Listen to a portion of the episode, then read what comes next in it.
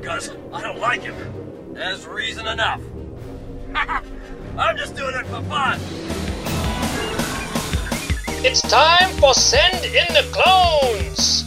Join your hosts, Bucho and Robbie, on an epic journey through a galaxy far, far away as they follow the escapades of Anakin Skywalker and the Jedi Knights with the clone army of the Republic in their struggle against Count Dooku and the droid army of the evil Separatists. So step in and prepare for adventure because it's time to send in the clones!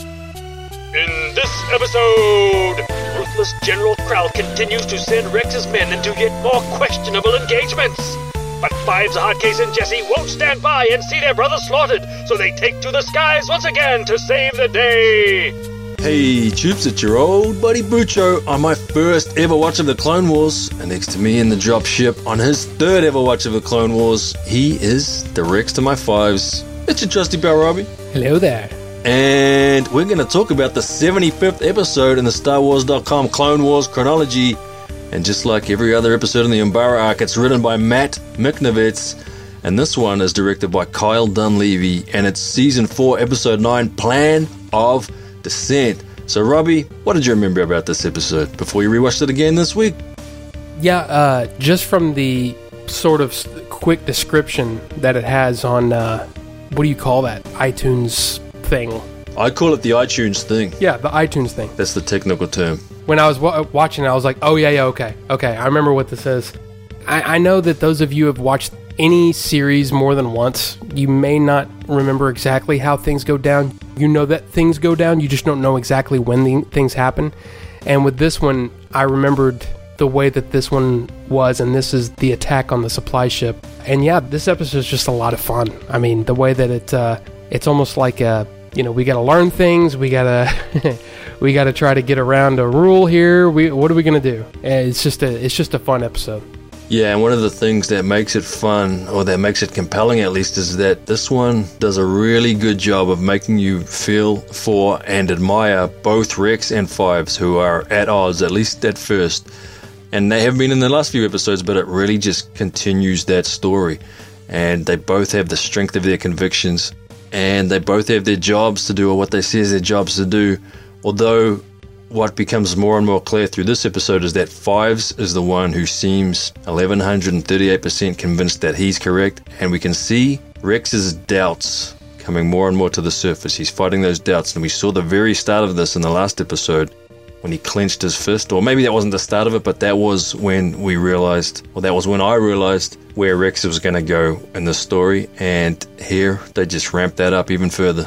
it's weird because you know you know they they're pulling from sort of real life experiences or real life it could be something that maybe they went through when they were younger you know these writers where you're you've got somebody that's just so overbearing and so you know do it my way i don't care you know what i mean Sure. you just wonder how much of that they're pulling from their own experiences because it feels very realistic as far as these dynamics, I guess, between you know Rex and Fives and the rest of the clones and Krell, because Krell just wants his way, and it's just like, okay, how do we do this, and how do we not tick him off so bad that you know this?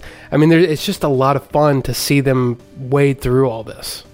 Yeah, and of course, doing most of the kind of wading is Rex because he's got fives pulling one way and he's got Krell and, well, I mean, not even so much Krell, but his sense of duty to his commander is sort of pulling the other way. And we know that these clone troopers, they are bred to have a tendency towards loyalty. And what we've learned from other episodes, especially the Cut Lawquane episode, which is one that I keep going back to, is that some of them are a little bit less that. I mean, we can go all the way back to Hidden Enemy, which was our second episode we ever covered, which was season one, episode 16, and the second episode in the chronology where we learned that Slick was, you know, some called him defective, but from a certain point of view, when that defectiveness of loyalty leads to someone like Fives, you start thinking, yeah, no, maybe, maybe it is a good idea to not be 100% loyal. And of course, Rex is going the same way.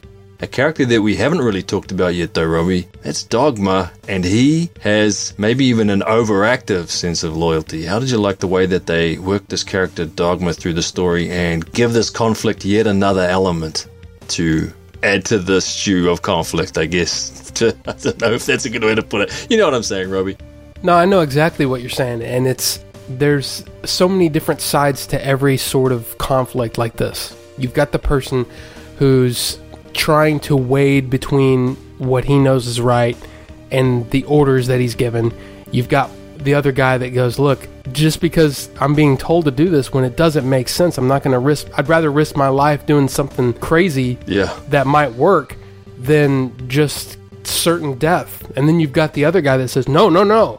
We always have to follow orders. There's always this, and there's, you know what I mean? Yep. Dogma plays that almost thankless role, you know, where he's he's almost like Echo, Right. Yeah. you know, where he's just like, he just this is the way that I'm gonna, How Echo was at least at first, right? yeah, yeah, and it's just this is the way it is. This is our job, whatever. It's really kind of fun to see every segment of that conflict. It's pretty good. It, although you know, the name is a bit on the nose, right? I mean, yeah, sure. Well, speaking of being on the nose, Robbie, we get yet another tribute to Han Solo in this episode when we have kind of a tribute to the detention center radio communication scene. This time, of course, we have Fives trying to cover for his and Hardcase's shenanigans to Krell, and I mean, super super fun, right? I mean, just more shenanigans that seem to revolve around these fighters, and you know, I've always been a sucker for fighters. We both we both kind of are, but in some ways, I keep getting surprised that these references don't kind of bug me because they uh in a way you could think they were cheap, but they never are. They're just fun. Like they're put in these episodes all the way back to the start, right? With a sense of fun, and they just always seem to work for me. yeah, uh, I've actually been critical of of other Star Wars media for doing that kind of stuff, but for some reason here it doesn't hit me the same way. And I think it's because, especially with this, the way that they did it, it's definitely reminiscent of it, but it's not so on the nose, you know, where it's just like, I don't know. I'm just reminded of the Rogue One with them running into Dr. Evazan and Ponda Baba. Right. And it's just like, Right. May remember those guys from the canteen. I mean, it's like, I don't know. It's almost like a thoughtless. Let's just throw it in because we can't. I don't know. With this, it seemed like it's not so on the nose because it's a very similar situation that that Fives finds himself in. And of course, what I love about it too is you still got in the background Hardcase flying around, bumping into Yeah. things and knocking stuff over. And it's just funny the way that it's done. It doesn't draw attention to it. It's just there as part of the story, which I think is important. And another thing which is not necessarily the same kind of callback, but which I really enjoyed too, and this actually goes back to something we talked about quite a long time ago about Rex saying that Anakin had told him that he would never take a Padawan. This is very early. It might even be in the theatrical release itself. I think it is. But I just really like that idea that Anakin and the troops have these conversations, you know, during their downtime and Yeah. talk a little bit about personal things and, you know, And past battles. yeah, and past battles and past experiences. And of course, here Fives tells Hardcase and Jesse that Anakin told him about blowing up the droid control ship when he was a kid. And so we don't ever really have time in this action packed series to have these scenes where the troops are gathered around Anakin and he's talking about his exploits of the past, or even scenes where, you know, Anakin and Rex are just sitting around waiting for, to be picked up by a dropship or something and talking about stuff about these sort of suggestions that these conversations go on. For some reason, that's super charming to me and, you know, it just makes me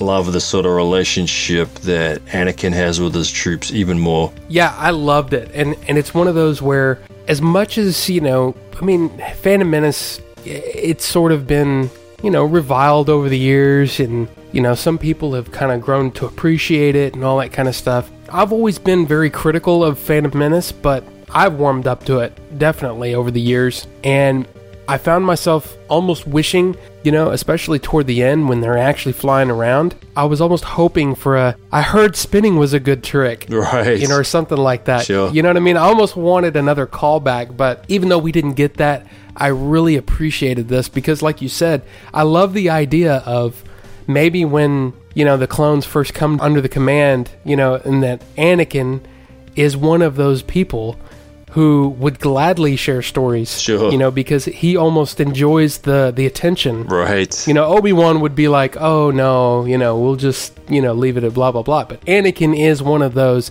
that would love to share some of those past exploits. You know what I mean? Yeah. You're right. It's one of the. It's almost over in a flash, but it, it does give you that that idea that, that you know that they're just sitting around and you know, hey Anakin, tell or Master Jedi, why don't you tell us about when you did the blah blah blah, you know, or whatever. You know what I mean? I love that. Yeah. And what was it like before the Clone Wars? Right. That sort of thing. I mean, it's just great stuff. It adds that element of a lived in galaxy. And these people have existed outside of the series. I don't know. It just, it's rich. It's rich lore given to this episode. Well, speaking of lore, Robbie, and I mean, this is a little bit of a forced segue because it doesn't really work, but the word hard case, where I come from, it has a different meaning than it does in the US. In the US, I think it's generally used to refer to someone who's kind of tough and unsentimental, right? Would that be about right? Yeah. Hard to get through. That hard shell, you know? Right, yeah. So, judging by what we learn from our hard case, the Clone Wars hard case appears to be named for the Kiwi slash Aussie version of the phrase. Here we use it to mean funny. It's either a funny person or a funny thing. Hmm. Because this dude is hilarious, or should I say was hilarious, because old Hardcase does a heavy up there in that droid control ship and he takes himself out while saving his brothers. Yeah, that's actually really interesting because I actually was kind of thinking that it was kind of funny that, you know, he's called Hard Case. But he wears his heart on his sleeve, right? He's the opposite Yeah. of the US version. Right. But he's the, that's the Kiwi. That's a word, and I've probably said it on the show. So if I say, man, that's hard case, it just means it's funny, and that's how we use it here.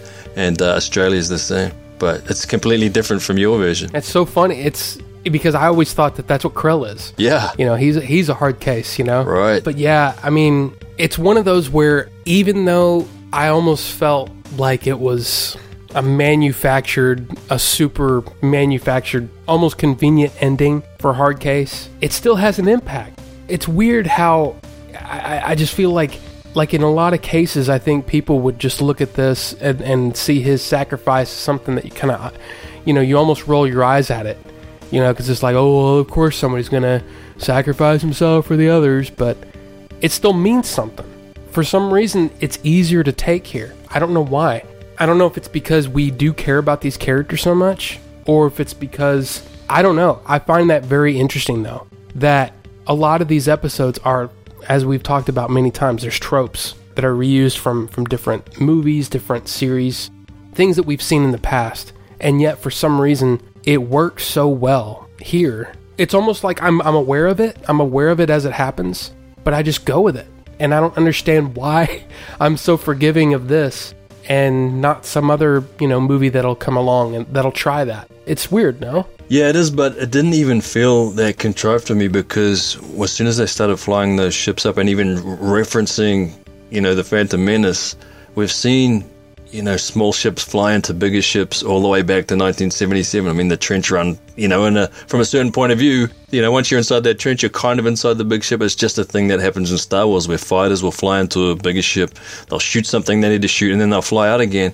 And that's what I was expecting, and I thought Hardcase might get shot down or something. I wasn't expecting it to go like it did. And once the shields came up, I sort of thought, oh, wait, I know what's going to happen here. But, you know, it wasn't until that moment that I sort of realized what was going to happen. And so it didn't feel as, I guess, obligatory or or, or tropish, I guess, as it could have, or, you know, as it might have for other people. So, yeah, it just worked for me real nice. And, you know, part of it is that all throughout, you know, the previous episode and this episode, they really build Hardcase into this character where it's not just that we see what he's doing, but other characters talking about him. You know, as Jesse tells Rex at one point, as they're trying to sort of set up the mission, he says, Hey, if Hardcase can fly one of those foreign fighters, then anyone can, because Hardcase has this reputation as this sort of loose unit guy that, you know, everyone loves. And so by the time he goes out, you know, he really means something just like Heavy did, you know, back in Yeah. Rookies. And maybe that's part of it is that it's just like the, you know, like I've said, the the callbacks and things where, you know, in some things, you know, you kind of roll your eyes. Of course they're going to say that, you know. Oh, I've got a bad feeling about this. You know what I mean? Sure. But for some reason here it just doesn't feel like it. And maybe it's because the story is so well crafted around it that it doesn't feel as on the nose as some of the others. I don't know. I just i really appreciate it you know? I, I appreciate the fact that that i can sit here and i can enjoy it. I don't have to sit there and, and pick it apart like that. You know what i mean? I do know what you mean, Robbie. And speaking of something being picked apart, how did you like the way Obi Wan's hologram transmission got picked apart when the signal went down. Is that the best segue you've ever heard, Robbie, or the worst? Probably the worst, right? Uh, it's it's a pretty good one. It's a good one. Oh, sweet. It's a pretty good one, and I did have a note on that. I didn't know where I was going when I started, but yeah, how do you how do you like that uh, Obi Wan hologram? I guess they're using the Umbaran technology, and that's why they look different. But also, there's this sense that the signal's being jammed. So I'm not sure why it looked like it did, but that sort of low resolution 3D pixelated thing, I just thought that was a sweet imagery and and, and a fun addition to the tech side of the show. Yeah, I, there's something about that that I really enjoyed with those boxes. It, it sort of reminded me of, you know, we've had different sort of visualizations of transmissions throughout the show, but I, in a weird kind of way, it reminded me of the first X Men movie when the weird maps, the way the maps kind of come up and they're they're almost like lines. And the lines form buildings or whatever. It's not exactly that way, especially when, you know, there's a standing man there. Right. But there was something really cool about the way that it looked, and I love the transmission sound. The effect that they put on his voice, it just sounded cool. It sounded very technological, but also sort of old. I mean, I can't put my finger on it, but I really did enjoy that. So yeah, I mean, that was a. It was very welcome to see them use, I guess, Umbaran technology in that way. Well, speaking of things that are welcome to see, Robbie, let's talk about our favorite shots. What was your favorite shot of Plan of Descent? Well, I mean, again, many to choose from, but my favorite shot is it's a, a shot of fives. He's in the Umbaran fighter.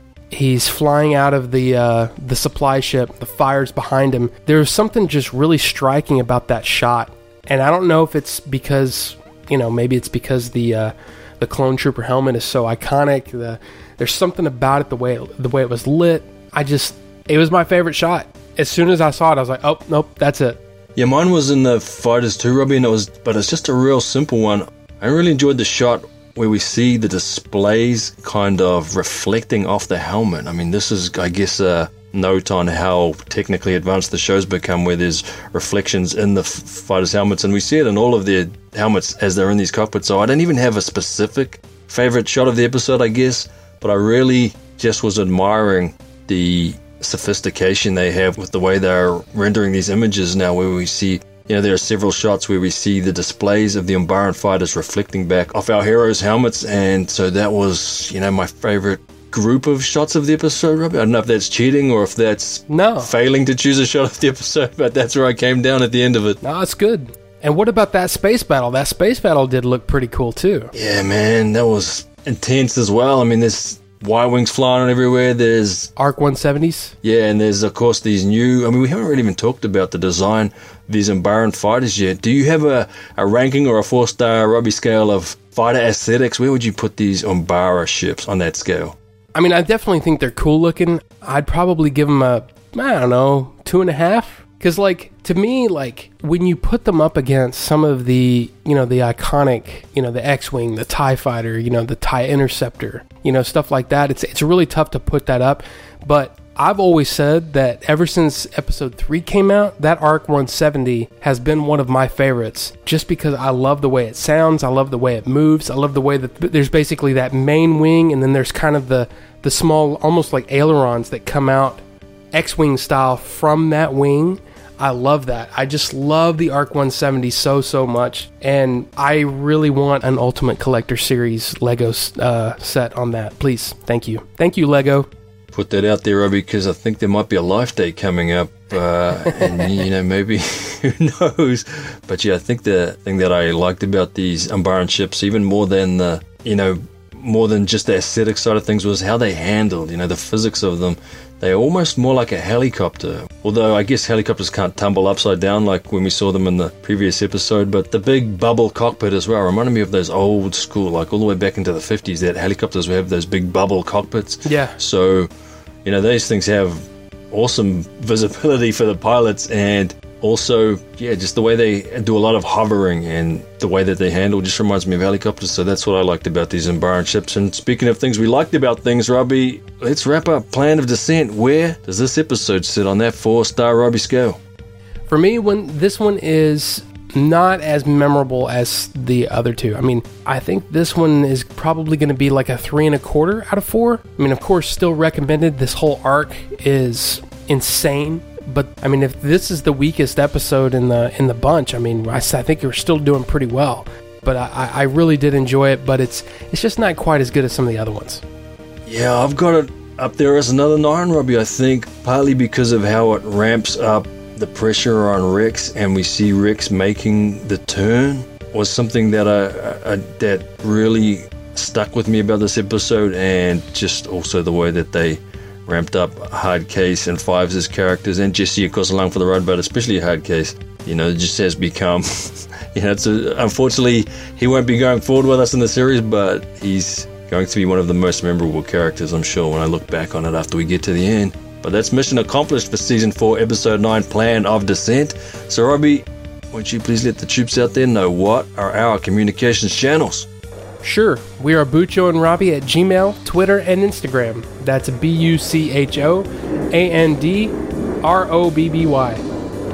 What's that flying over here, Robbie? Sounds like you got some fighters in the background there. Yeah, look, I think it was an F 18. Hot dang! Well, the troops can join us again next time for the 76th episode in the Star Wars.com Clone Wars Chronology Season 4, Episode 10, the very, very ominously titled Carnage of Krell. And until then, this is your old buddy Bucho alongside your trusty pal Robbie, and we are out. Remember, you can support Send in the Clones for free simply by rating and reviewing the show on iTunes or any other podcast platform, and Bucho and Robbie will read the review on a future feedback episode. And speaking of feedback episodes, you can also send either a text or an audio message of 60 seconds or less to Bucho and Robbie at gmail.com.